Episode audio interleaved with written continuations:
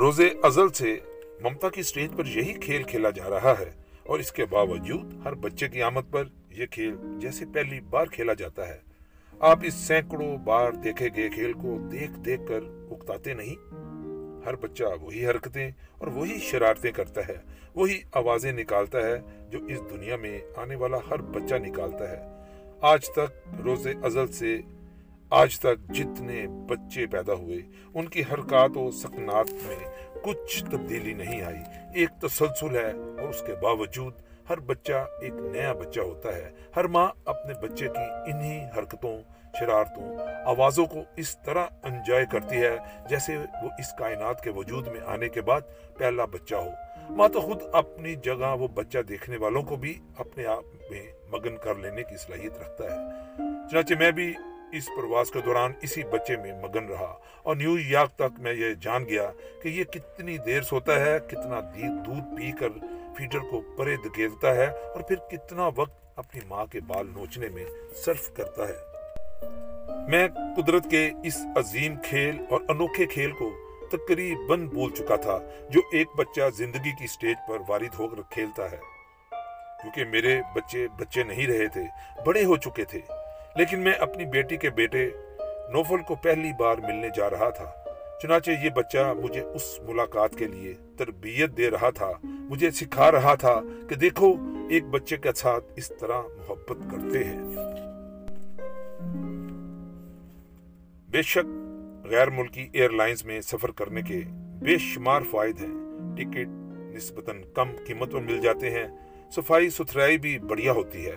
اور آس پاس نہایت تہذیب یافتہ اقوام کے لوگ براجمان ہوتے ہیں۔ ٹوائلٹ صرف یوڈی کلون سے مہکتے ہیں اور خرد و نوش کے بندوبست بھی نہایت خمار آور ہوتے ہیں۔ جبکہ پی آئی اے کے کرائے گراں ہیں، سروس میں بے اتنائی ہوتی ہے۔ ٹوائلٹ میں یو ڈی کلون کے سوا ہر مہک ہوتی ہے اور آس پاس جو ہجوم ہوتا ہے، وہ زیادہ تر انارکلی یا زیب النساء کی نسبت بھی ذرا نچلے درجے کا ہوتا ہے۔ تو اس کے باوجود پی آئی اے ہی کیوں؟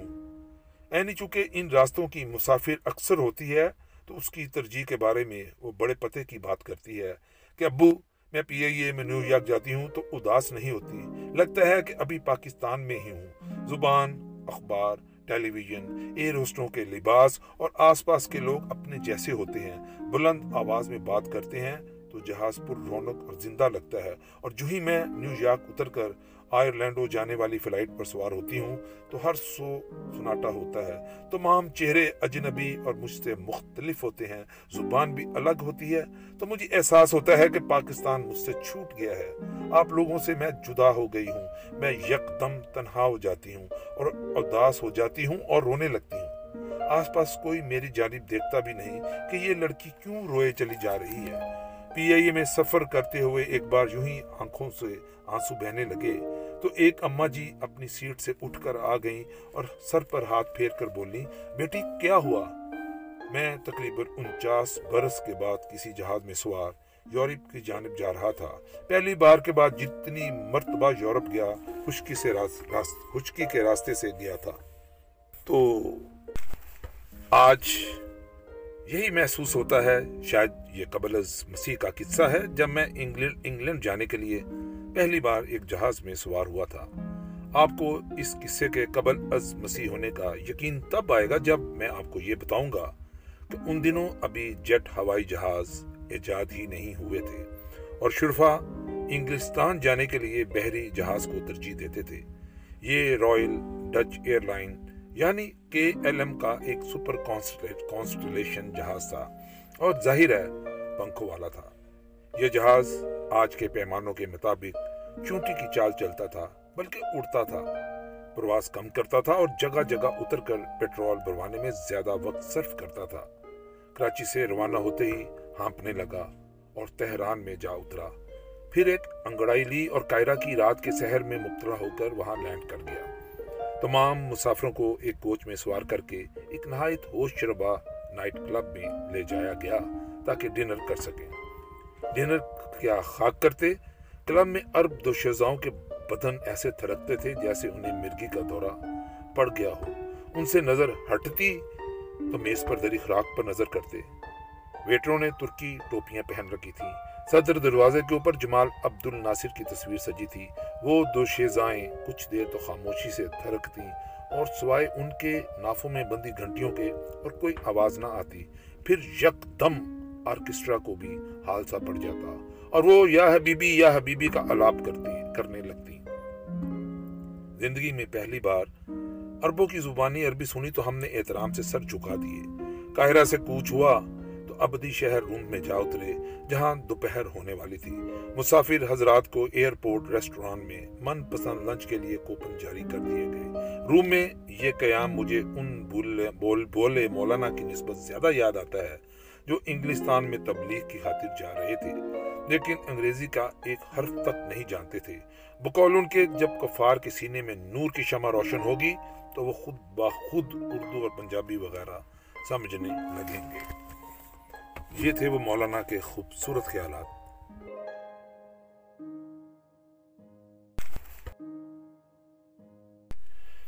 ویٹر نے خوراک کا مینیو سامنے رکھا تو بولے، مولانا نے اسے میری جانب سرکاتے ہوئے کہا، بیٹا، تم یہ پڑھ سکتے ہو؟ مینیو شاید فرانسیسی یا اطالوی زبان میں تھا، انگریزی میں ہرگز نہ تھا، لیکن مجھے یورپی خوراک سے شغف کے باعث یہ معلوم تھا کہ پولے چکن کو کہتے ہیں، اور صرف یہی ایک لفظ میری سمجھ میں آیا۔ بیٹا، تم کیا کھاؤ گے؟ انہوں نے بے چارگی سے پوچھا۔ جناب، میں تو چکن کھانے کے بارے میں سوچ رہا ہوں۔ یہ حلال ہے؟ پتہ نہیں سر پولے ہے، جو بھی ہے۔ تو پھر تم ویٹر سے کہو کہ مجھے کچھ سبزیاں لا دے جو تلی ہوئی نہ ہوں، ابلی ہوئی ہوں۔ میں حرام نہیں کھانا چاہتا۔ ظاہر ہے انہوں نے یہ حرام والا وار مجھ پر کیا تھا۔ جب ہمارا آرڈر لایا گیا تو اس کا منظر کچھ یوں تھا کہ ایک باوردی ویٹر ایک ٹرالی دکھیلتا ہوا ریسٹوران میں داخل ہوا۔ ٹرالی ہماری میز کے پاس آ کر رکتی ہے۔ اس کے اوپر ایک سنہرے تشت میں باپ اڑاتا ہوا ایک روسٹ چکن ہے جو گرم شوربے میں بھیگا ہوا لذت کی مہک کو پورے ریسٹوران میں بکھیرتا ہے۔ چکن کے گرد انو، اقسام کی تلی ہوئی سبزیاں اور سوس ہیں۔ یہ تشتری میرے آگے سجا دی گئی۔ پھر ویٹر نے جھک کر ٹرالی کے نچلے حصے میں سے ایک پلیٹ برامت کی، جس میں مٹر کے چند دانے، کچھ ناتواسی گاجریں اور شلگم وغیرہ ایک ناخوشی کی حالت میں ابلے پڑے تھے۔ یہ پلیٹ مولانا کے آگے رکھ دی گئی۔ جب میں اپنے خستہ اور گرم چکن کے چند پارچے شکم میں اتار چکا اور مولانا ابھی کانٹے سے مٹر کے ایک دانے کا تعاقب کر رہے تھے تو انہوں نے پوچھا، برخودار، یہ چکن ذائقے میں کیسا ہے؟ میں نے چٹخارے لیتے ہوئے عرض کیا، جناب، بس کیا عرض کروں؟ بہت ہی سبحان اللہ. مولانا نے اپنی پلیٹ پرے دکیل کر کہا، مجھے اس چکن کی شکل سے لگتا ہے کہ یہ حلال ہی ہو سکتا ہے۔ تم ویٹر سے کہو، مجھے یہی لا دے پنکھوں والا یہ جہاز روم سے اڑا اور اڑتے اڑتے جرمنی کے شہر ڈسٹلڈوف میں جا اترا۔ وہاں ذرا دم لے کر ٹینکی فل کروا کے جو پرواز کی ہے، تو بیس تیس منٹوں میں ہالینڈ کی گلے لالا شہر ایمسٹرڈیم کے گلے جا لگے ہیں۔ یہاں بھی کائرہ کی مانند ہمیں ایک کوچ میں سوار کر کے نہروں کے نظارے کروائے گئے۔ یہ پہلا یورپی شہر تھا جسے میں دیکھ رہا تھا۔ دیکھ کیا رہا تھا، ایک نیلا نیلا خواب تھا جو مختلف رنگوں کی دھند میں ملفوف تھا اور اس دھند میں جتنے چہرے تھے، خاص طور پر لڑکیوں کے، وہ کوکاف سے اتر کر سیدھے میرے کچے اور نوجوانی کی حد کو عبور کرنے والے بدن کو ایک شرمناک سناٹے میں لے جاتے تھے۔ میں جب دوبارہ ایمسٹرڈم گیا تو نہ وہ دھند تھی، نہ وہ نیلے خواب، عام سے لوگ تھے، معمولی سی لڑکیاں کہ یہ صرف پہلی ملاقات کے سحر تھے جو ہر شے کو رنگین کرتے تھے۔ ایم سی ڈیم چونکہ کے ایل ایم کا گھر تھا اور جہاز بھی اتنی طویل پروازوں کے بعد تھکاوٹ سے چور تھا، اس لیے یہاں سے لنڈن تک بی او اے سی کیے طیارے میں قدم رنجا فرمایا۔ یہ طیارہ لنڈن سے ادھر کہیں بھی نہ اترا کہ نیچے سمندر تھا۔ مجھے ٹھیک طرح سے یاد تو نہیں، لیکن کراچی سے لنڈن تک اس سفر کے دوران کافی شب و روز گزرے اور آج انچاس برس کے بعد ہم محض سات گھنٹے کی برائے رات پرواز کے بعد مانچسٹر میں اترنے والے تھے۔ یعنی آگے چلیں گے ذرا دم لے کر۔ مانچسٹر ایئرپورٹ پر چند ناگزیر وجوہات کی بنا پر پی آئی اے کے تمام مسافروں کو ہاتھ میں پکڑے ہوئے سامان سمیت جہاز سے باہر نکل جانے کی ہدایت کی جاتی ہے۔ طویل قطاریں لگتی ہیں۔ اور پھر آپ کو اور آپ کے سامان کو نہ صرف سیکورٹی مشینوں سے گزارا جاتا ہے، بلکہ جی بھر کے آپ کو ٹٹولا بھی جاتا ہے۔ یہاں ایک مختصر قیام تھا۔ ایئرپورٹ کی رونقوں اور گہما گہمی سے گزرتے ہوئے سموکنگ ایریا کی تلاش میں در بدر ہوتے ہوئے مجھے ایک ریسٹوران سے کافی اور الکوہل کی ملی جلی مہک جو یورپ کی پہلی پہچان تھی اور اس میں ایک عجیب سا سرور تھا۔ سموکنگ ایریا میں پچھلے آٹھ نو گھنٹوں سے لیڈی نیگوٹین کے وصل سے محروم لوگ اس مرگے صفت محبوبہ سے ہونٹ لگائے۔ اس کے زہریلے سانسوں کو اپنے اندر اتار رہے تھے۔ میں بھی ان میں شامل ہو گیا۔ ایک گہرا زہریلا سانس اپنے اندر اتارا اور سکھی اور شانت ہو گیا۔ جہاز ایئرپورٹ سے بلند ہوا تو نیچے وہ شہر نظر آنے لگا جو کبھی میرا گھر ہوا کرتا تھا۔ یہیں کہیں رش ڈیل روڈ پر مکان نمبر 1012 ہوا کرتا تھا، جس میں ایک مہربان خاتون مسز چپ مین اور اس کا بوڑھا باپ اور میں رہا کرتے تھے۔ سکوٹش ٹیرر کتا وسکی رہا کرتا تھا، جو گھر سے باہر اپنا پٹا منہ میں دبائے میرا منتظر رہتا تھا کہ کب میں آؤں اور اسے نزدیکی جنگل میں سیر کروانے کے لیے لے جاؤں۔ اور جب سرما کی پہلی باری برف باری ہوئی اور ہم دونوں اس سفید ہو چکے جنگل میں اترے تھے، تو وسکی برف میں دوسا جاتا تھا اور اس سے چلا نہیں جاتا تھا۔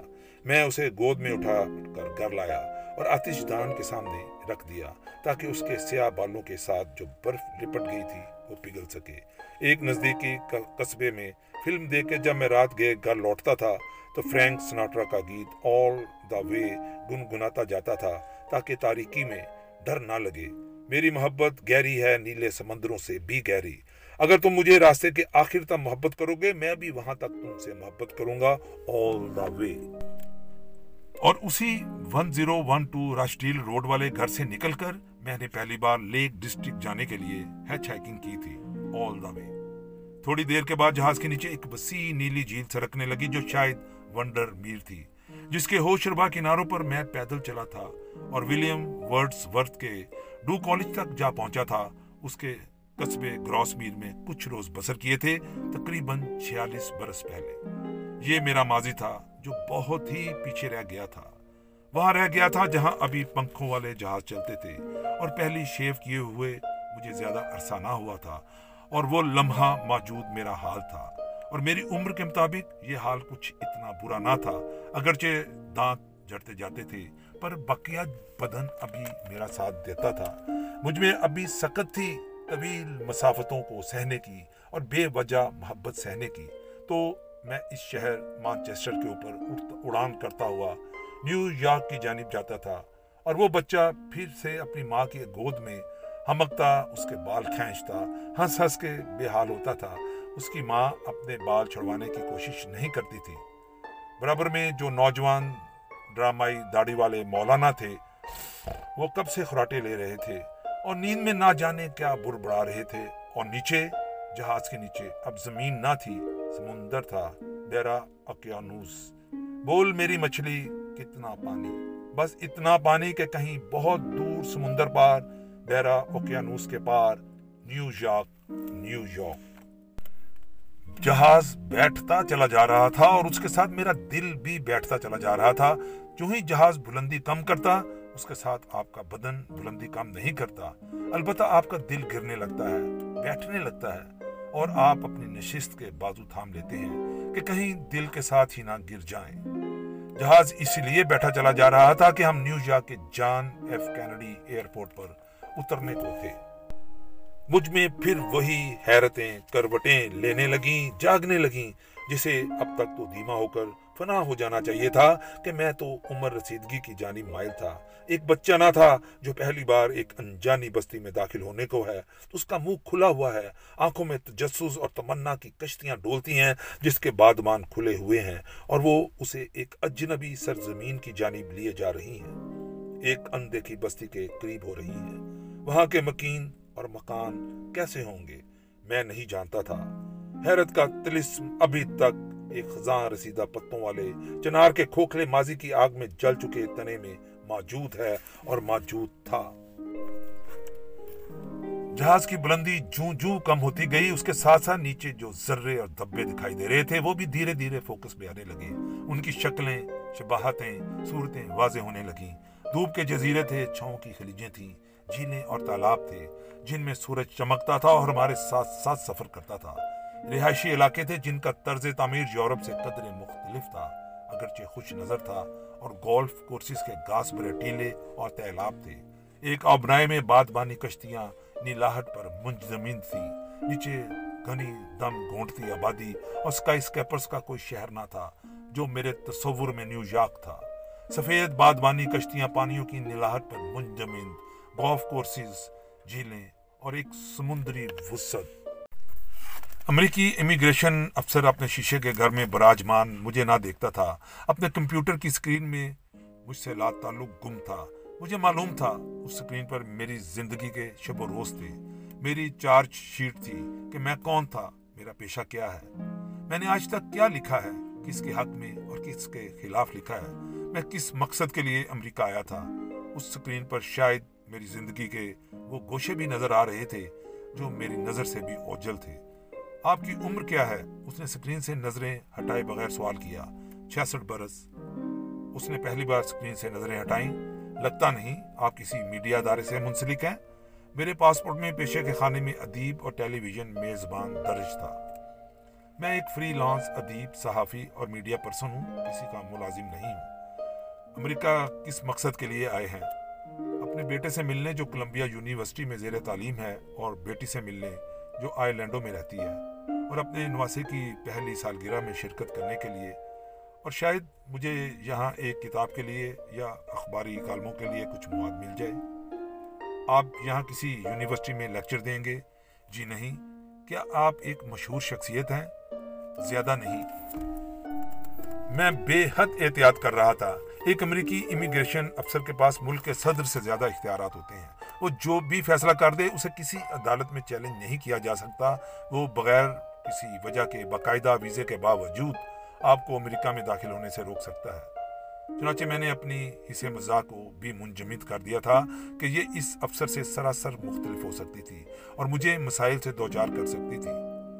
اگر مجھے یقین ہوتا کہ وہ ایک شگفتہ مزاج شخص ہے، تو میں کیا آپ ایک مشہور شخصیت ہے کہ جواب میں ذرا جعلی تکبر سے کہتا، آفیسر، میں اتنا جہنا پچھانا ہوں کہ اگر یہاں آس پاس کوئی پاکستانی ہو اور وہ مجھے نہ جانتا ہو، تو تم بے شک مجھے ڈپورٹ کر دینا۔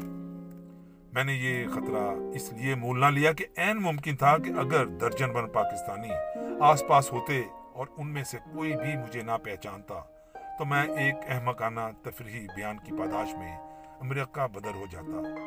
لیکن کہیں غیب سے پی آئی اے کا ایک اہلکار نمودار ہوا۔ اس نے یہ احساس کیے بغیر کہ میں اس لمحے کے درمیان ملحق ہوں۔ مجھے مجھے ادھر ادھر کیا جا سکتا ہے؟ مجھ سے ہاتھ ملایا کہ آہا، تارڑ صاحب آپ کہاں؟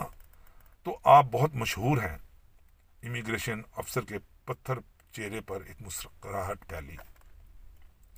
محض اتفاق ہے کہ یہ شخص مجھے جانتا تھا۔ کیا پاویز مشارف تمہیں جانتا ہے؟ اب یہ مشارف پتہ نہیں کون تھا۔ کوئی روسی زار یا بیلے ڈانسر تھا تو وہ مجھے کیسے جان سکتا تھا؟ معاف کیجیے، میں سمجھا نہیں۔ پاویز مشارف، یور پریزیڈنٹ۔ او اچھا وہ والا پاویز مشارف، آپ کہہ رہے ہیں؟ کیا وہ مجھے جانتا ہے؟ ابھی چند ہفتے پیشتر اس نے مجھے صدارتی محل میں خصوصی طور پر ڈنر کے لیے مدعو کیا تھا۔ یہ بیان سراسر حقیقت پر مبنی تھا۔ اگرچہ کچھ حقائق قدرے مخفی رکھے گئے تھے یعنی صدر پاکستان نے میرے علاوہ تین چار سو مزید ادیبوں اور دانشوروں کو بھی کھانے پر بلایا تھا، جن میں سے بیشتر کو نہ میں جانتا تھا اور نہ وہ مجھے سے واقف تھے۔ کون کہتا ہے پاکستان میں دانشوروں کی کمی ہے؟ اوہ، امیگریشن افسر کے مسکراہٹ سے ظاہر ہو گیا کہ وہ متاثر ہو چکا ہے۔ نیو یارک میں کہاں قیام کریں گے؟ اپنے بیٹے کے فلیٹ میں، براڈ وے پہ کہیں۔ کون سی اسٹریٹ مجھے علم نہیں اسے ایئرپورٹ کے باہر موجود ہونا چاہیے۔ کیا وہ ہوگا؟ وہ میرا بیٹا ہے، ہوگا۔ شکریہ sir. Enjoy your stay in U S A. اس نے پاسپورٹ کے ساتھ ایک چٹ منسلک کر دی، جو ون پوائنٹ نائن فور کہلاتی ہے اور مہر لگا کر مجھے واپس کر دیا۔ میں کتنا عرصہ امریکہ میں قیام کر سکتا ہوں؟ جتنے عرصے کے لیے تمہارا ویزا کار آمد ہے، تقریباً ساڑھے چار برس تک۔ تب تک؟ یہ سوال جواب صرف چار پانچ منٹ میں مکمل ہو گئے۔ میں منتظر رہا کب میرے کپڑے اتروائے جائیں گے۔ میرے بوٹ اور میری بیلٹ اتروا کر بدنی تلاشی لی جائے گی، پر ایسا کچھ نہ ہوا۔ شنید تھی کہ یہاں پاکستانی وزیروں اور جرنیلوں کی بھی پتلونیں اتروائی جاتی ہیں۔ اور کیا ہی اچھا کیا جاتا ہے۔ اور ہر مسلمان کو ایک دہشت گرد اور اسامہ بن لادن کا پھپھی ذات سمجھا جاتا ہے۔ پر ایسا کچھ نہ ہوا۔ اس پلے سرات کو پار کر کے میں آسمان کی درد درد کرتی متحرک بیلٹ کے سامنے جا کھڑا ہوا۔ لیکن اس سے پیشتر تین ڈالر کی ادائیگی کر کے اپنے سامان کے لیے ایک ٹرالی حاصل کر لی۔ سامان لاد کر جب میں ٹرالی دکیلتا یو ایس کسٹم کی جانب روانہ ہوا، تو وہاں وردیوں میں ملبوس چند نہایت موٹی موٹی بے ڈول حبشنے اور اتنے ہی موٹے گورے کسٹم اہلکار استراحت فرما رہے تھے۔ میں اپنے سامان کی چیکنگ کے لیے ان کے قریب جا رکا۔ تو ان میں سے ایک نے دفعہ دور قسم کا اشارہ کیا کہ جاؤ جاؤ، ہم درویشوں کے آرام میں کیوں مخل کرتے ہو؟ مجھے اتنی آسانی سے سرخ رو ہو جانے پر شدید مایوسی ہوئی کہ میں وطن واپسی پر اپنے اخباری کالموں میں امریکہ کی اسلام دشمنی اور ایئرپورٹ پر پاکستانیوں سے بدسلوکی کے رونے نہیں رو سکتا تھا۔ بے شک چند ایک ایسے واقعات بھی رونما ہوتے ہوں گے، لیکن میرا تجربہ سراسر مختلف تھا۔ جہاز سے باہر قدم رکھنے کے پورے دس منٹ بعد میں جے ایف کے ایئرپورٹ سے باہر نیو یارک میں سانس لے رہا تھا۔ بلکہ سانس لینے کا موقع بھی نہ ملا کہ باہر سلجوک اور اس کا بچپن کا دوست علی محمود پریشان شکلیں بنائے کھڑے تھے کہ پتہ نہیں والد بزرگوار کے ساتھ اندر کیا سلوک روا رکھا جا رہا ہے۔ وہ کب اپنے جوتوں کے تسمے باندھتے بیلٹ کستے باہر آتے ہیں۔ اگر آتے ہیں تو سلجوک اور علی کیتھریڈل سکول لاہور میں اپنی ڈلکتی نیکروں کو اڑوستے چھٹی ٹائم ایک دوسرے کے گلے میں بازو ڈال لے، یار یار کرتے بچہ ہوا کرتے تھے۔ اب علی محمود ایک عرصے سے نیو یارک میں ہے، جب اس کے بینک اکاؤنٹ میں پہلی بار ایک صفر کا اضافہ ہوا، جس نے اسے ایک ملینئر بنا دیا۔ تو اس نے سب سے پہلے سلجوک کو فون کیا کہ یار میں ملینئر ہو گیا ہوں۔ سلجوک فارن سروس میں چلا گیا۔ اب اس لمحہ موجود میں یہ کیسا اتفاق تھا کہ وہ دونوں نیو یارک میں تھے۔ مجھے تو وہ اب بھی نیکرو میں ملبوط چھوٹے بچے نظر آ رہے تھے جو چھٹی ٹائم منتظر تھے کہ کب ان کے والدین انہیں لینے آئے اگرچہ پاسا پلٹ چکا تھا، میں انہیں نہیں، وہ مجھے لینے آئے تھے۔ بلکہ سلجوگ نے، جو عام حالات میں ایک شرمیلا اور نمایاں نہ ہونے کی کوشش کرتا نوجوان ہے، گلے لگا کے مجھے چوما بھی جیسے وہ نہیں، میں اس کا بیٹا ہوں۔ تو یہ نیو یارک تھا۔